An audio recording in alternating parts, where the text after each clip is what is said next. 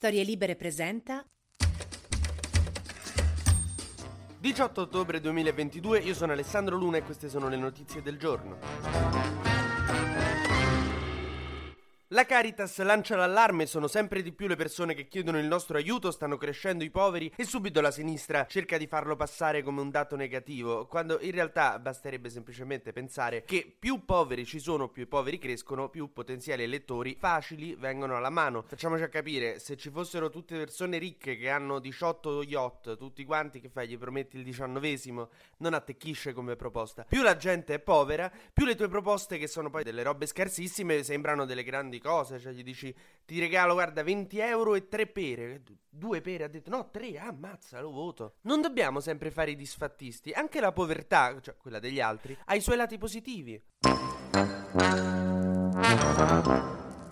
Mo voi mi direte, ma qual è la notizia? Cioè, che ci siano molti poveri alla Caritas, insomma, è come dire che ci sono molti studenti della Bocconi nel partito di Calenda, non sorprende nessuno. La vera sorpresa e il lato politico della vicenda è che il cardinale Matteo Zuppi, che è il presidente della comunità episcopale italiana, che è un organo abbastanza importante della Chiesa, ha chiesto di mantenere il reddito di cittadinanza, mettendo in un certo imbarazzo il centrodestra italiano, e soprattutto Giorgia Meloni, che manca iniziato il governo e già c'ha più problemi della metropolitana di Roma. Salvini, Berlusconi e Meloni durante tutta la campagna elettorale elettorale hanno parlato di tagliare le risorse per il reddito di cittadinanza. La proposta di Meloni era tagliare le risorse per il reddito di cittadinanza di un terzo. Però ecco, non è che è un periodo in cui la povertà sta sparendo e i poveri stanno diminuendo, anzi, mo con la situazione energetica che c'è andranno anche ad aumentare, quindi cioè è come se adesso che c'è il derby tra Lazio e Roma il sindaco dicesse "Ma mandiamo in ferie un po' di poliziotti". No, è proprio ti serve una maggior ragione.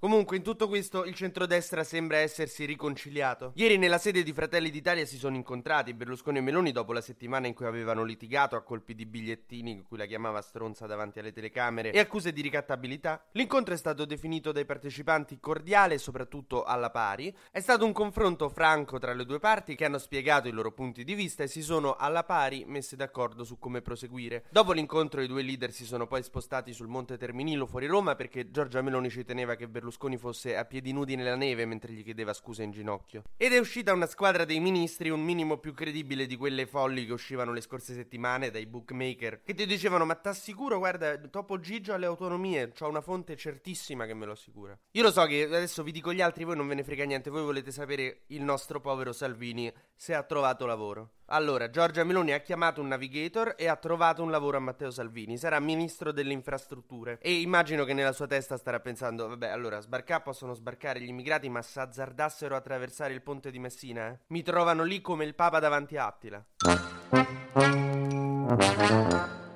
Antonio Tajani sarà ministro degli esteri, che è un ruolo veramente tanto difficile, non tanto per i ruoli internazionali che devi essere avere, ma perché sei il successore di Luigi Di Maio.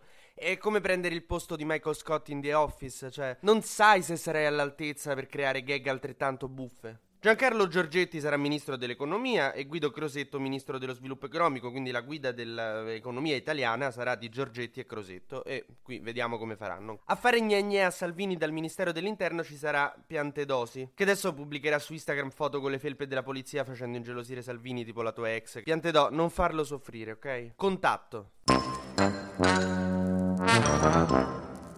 Mentre la destra ritrova la sua armonia e la sua pace, il centro-sinistra sta iniziando a scazzare per delle posizioni non dovendo neanche governare, si stanno ammazzando sulle vicepresidenze di Camera e Senato. Passiamo agli esteri. In Ucraina continuano gli attacchi russi contro le città, contro i civili e soprattutto contro le infrastrutture dell'energia. La strategia di Putin è quella di lasciare l'Ucraina al freddo. Strategia che evidentemente appartiene anche al mio collega e compagno di scrivania che mette sempre il termostato a 20 gradi. Eh, eh Giulio, è ottobre, 20 gradi è troppo poco. Però sia io io che il popolo ucraino non ci lasceremo intimidire, anche se bisogna dire, eh, soprattutto per gli ucraini, è molto dura. La Nato ha aspettato un mesetto per riconoscere che la Russia sta usando droni iraniani illegali e che l'Iran dice che non gli sta vendendo, ma eh, piovono dal cielo come polpette, quindi finalmente USA e UE hanno deciso che faranno delle sanzioni contro l'Iran perché deve smetterla di vendere sti droni alla Russia. Soprattutto l'Iran non è che sta usando questi droni perché gli interessa la causa russa, come se esistesse poi una causa russa. Lo fa per testarli, cioè li dai ai russi, tanto la vostra guerra non ci interessa interessa, fate, vedete, diteci come funzionano e noi li perfezioniamo, capito? Cioè, praticamente quel genio di Putin sta facendo all'Iran gratis la fase di testing dei droni. E per concludere, si sta avvicinando Halloween, quindi correte a comprare il vostro costume. Secondo una ricerca, in Italia i costumi più popolari quest'anno saranno quelli di Fontana e la russa. Io invece, avendo prevalentemente amiche femmine e volendo spaventarle, mi vestirò da carboidrato.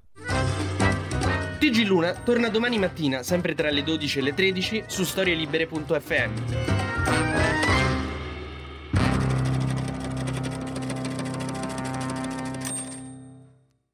Una produzione storielibere.fm di Gianandrea Cerone e Rossana De Michele.